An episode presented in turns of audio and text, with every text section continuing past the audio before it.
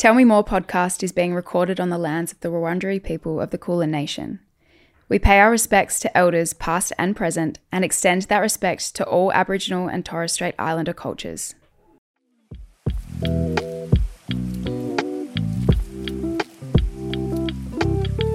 My name is Olivia Molly Rogers, and welcome to Tell Me More. It feels very surreal to be sitting in this beautiful studio uh, the concept of this podcast has been brewing for a long time. Um, my producer and I first had a conversation about a year ago. But prior to that, I had another idea for a podcast about 18 months before. So this has been something I've wanted to do for so long, and I'm so excited to finally be doing it and to be talking to you guys in this way. My idea for the podcast changed so many times, um, but the one thing that was consistent the whole way through was that I want to connect with people in an open, honest way and have conversations that are really honest and authentic and vulnerable. And, you know, whether that be talking about mental health, my mental health and my journey with that or other people's journey with mental health and grief, fertility, divorce, whatever it may be, I feel like there's so much strength in vulnerability, and often it's seen as a weakness or it has been in the past. But there's something so powerful about it. And I feel like the way that I've been able to connect with people through my platform over the years has been by being honest. And when I'm being the most honest and true version of myself is usually when people seem to resonate with me the most. So, rather than bringing you 15 second clips on Instagram, I decided I wanted to have more lengthy conversations and bring on people that I want to hear from and I imagine you want to hear from as well. Um, but in a different way. I feel like a lot of podcasts get similar guests on um, because a lot of a lot of the people have amazing stories, but often they want to hear the same story again and again with a slightly different take. Whereas I want to delve deeper and get these people to tell me more specifically about their struggles or things that people don't always talk about, the topics that are harder to talk about. So I want to get comfortable being uncomfortable, I suppose. It's good that we've got these comfy chairs for uncomfortable conversations. I suppose some of you listening will know my story, but a lot of you will not. Um, having a social media following is never something that I planned on having. It's something that grew organically, I suppose, but it also happened quite quickly.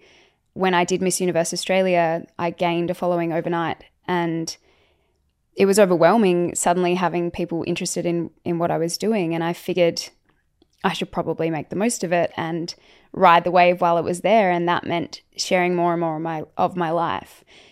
But I think when it started it was on a much smaller scale and I felt really comfortable sharing, you know, whatever I had been sharing previously with my friends.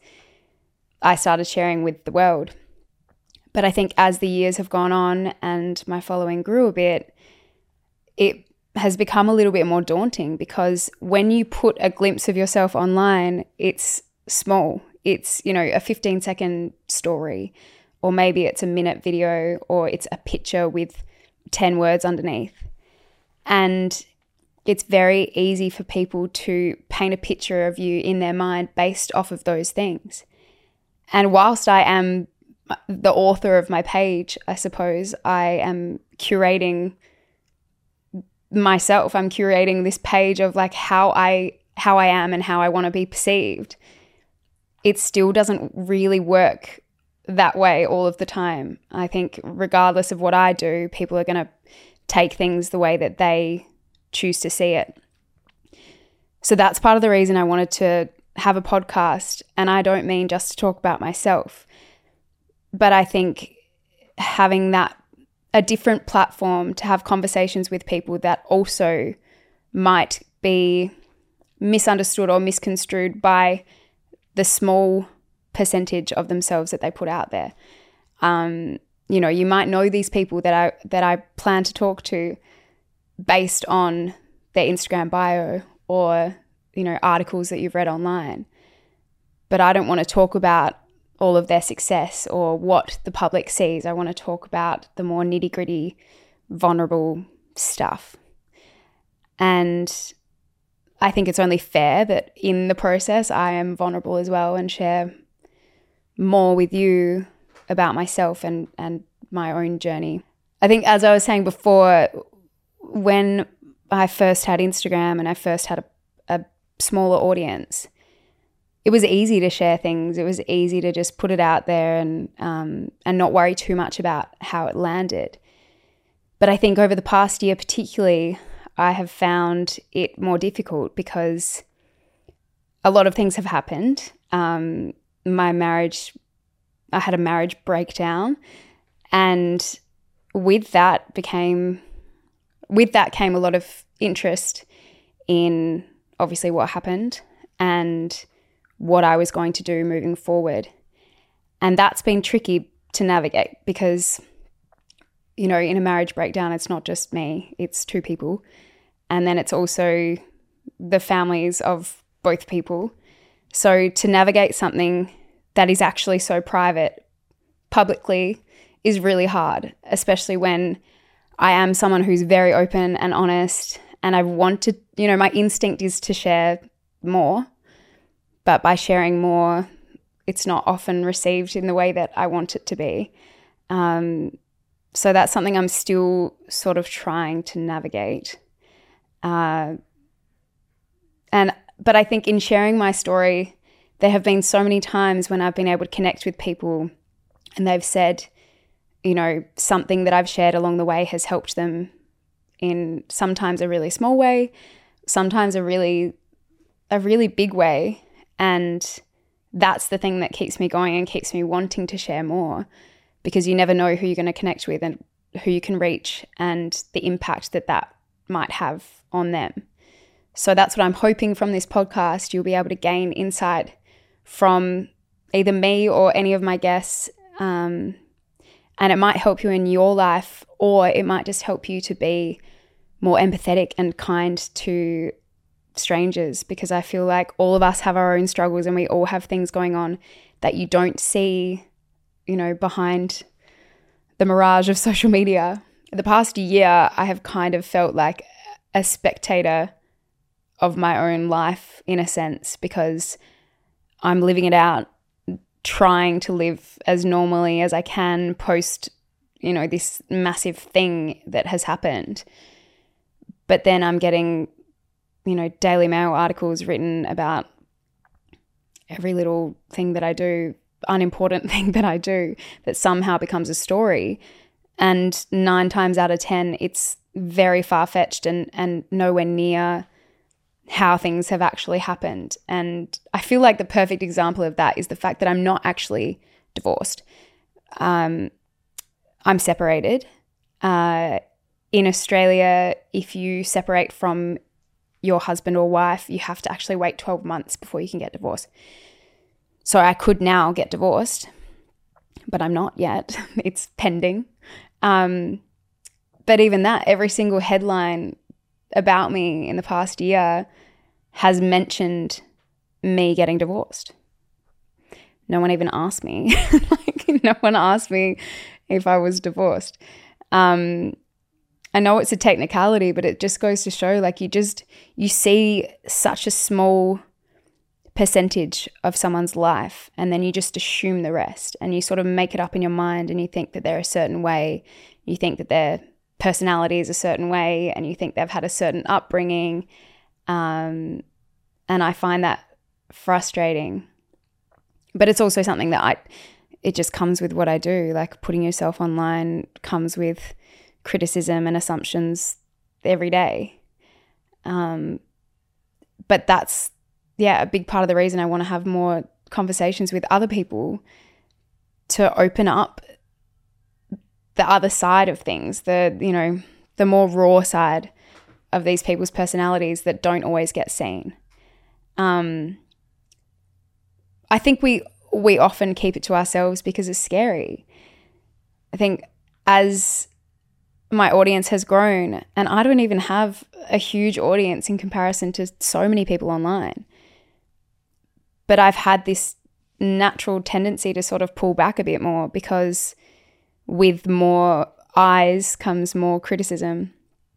Um, and I know that not everybody who chooses to follow me online is choosing to follow me because they like me. I know that there's a lot of the opposite of that.